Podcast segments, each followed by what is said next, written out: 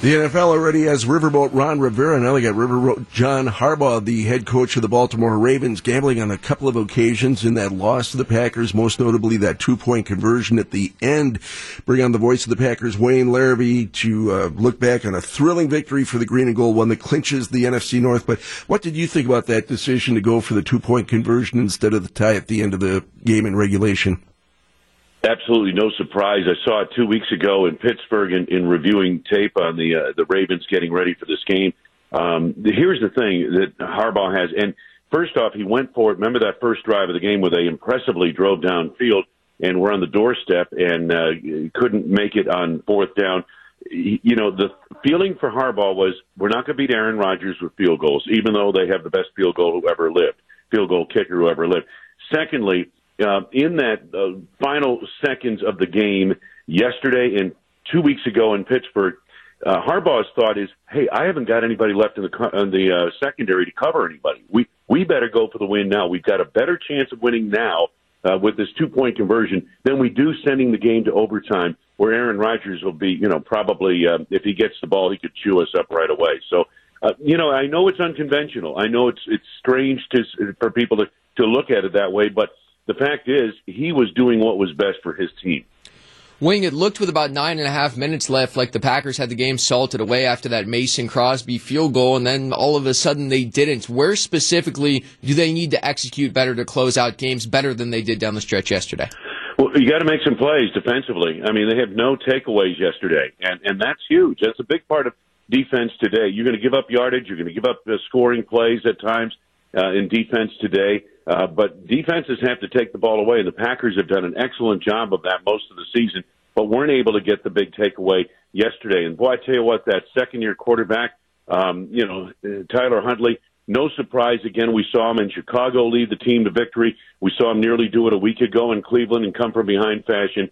Uh, he played very well. He was very. I thought he was very impressive, to be honest with you. Yeah, he was awesome. Uh, the other quarterback was awesome as well. Aaron Rodgers, three touchdowns, no picks. He ties Brett Favre for the franchise all-time record in touchdown passes with 442. But when you could tell he really wanted 443 when he missed Allen Lazard in the fourth quarter there, huh?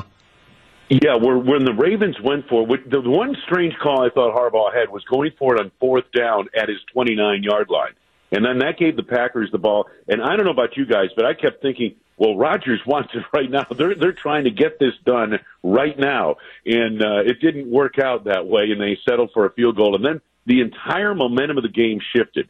Um, but you know, I, I said I remember saying this at the top of the broadcast yesterday. I said, "Hey, listen, if you came here looking for an early dagger, um, you've come to the wrong game. That will not happen today. Uh, they, uh, these Baltimore Ravens come from behind five times, from double digit deficits three times this year uh, to win games. I knew they weren't going to give up on that game. In fact, they had the Packers right where they want them, down 14 in the fourth quarter. That's Baltimore Ravens football right there. Voice of the Packers, Wayne Larrivee, live on WTMJ. This tight end of theirs, too, Mark Andrews. I hate to use the term generational talent. That's a little strong, but yesterday he sure looked like one against the Green Bay Packers. It was just a complete mismatch. Yeah, it really was. He was dominant out there. He really was. And in fact, when they went to him on that two point conversion at the end of the game, the Packers decided to put their best cover corner on him, Eric Stokes. And, you know, it was Savage who came over and um, instinctively, when he saw the quarterback roll to the right side, Savage made a beeline uh, for Andrews and just did get a piece of that pass and uh, preserve the win for Green Bay. But uh, yeah, he was a load out there, Gene. I would say in the top five of, of tight ends in the league easily, Mark Andrews. Last thing for you, Wayne. How about the help the Packers got in terms of their chase for the number one overall seed yesterday? The Lions take care of the Cardinals shockingly, and the Buccaneers lose on Sunday Night Football.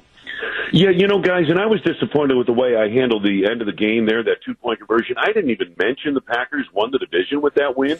You know why? because it's been a foregone conclusion for two and a half months, hasn't it? They're yep. going to win this thing. Aren't you? What, what I'm concerned about is getting home field advantage through the playoffs. In other words, the number one seed. Isn't that what this is about? I think it is at this point in time. They were going to win the division, whether it was this week, next week, or the week after. That was a foregone conclusion.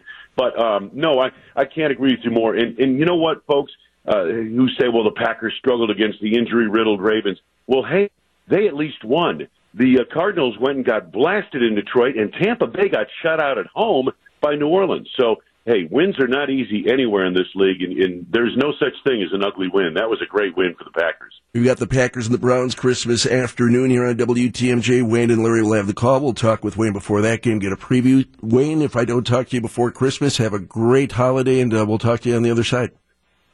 Same to all you guys and the listeners. Uh, Merry Christmas, Happy New Year.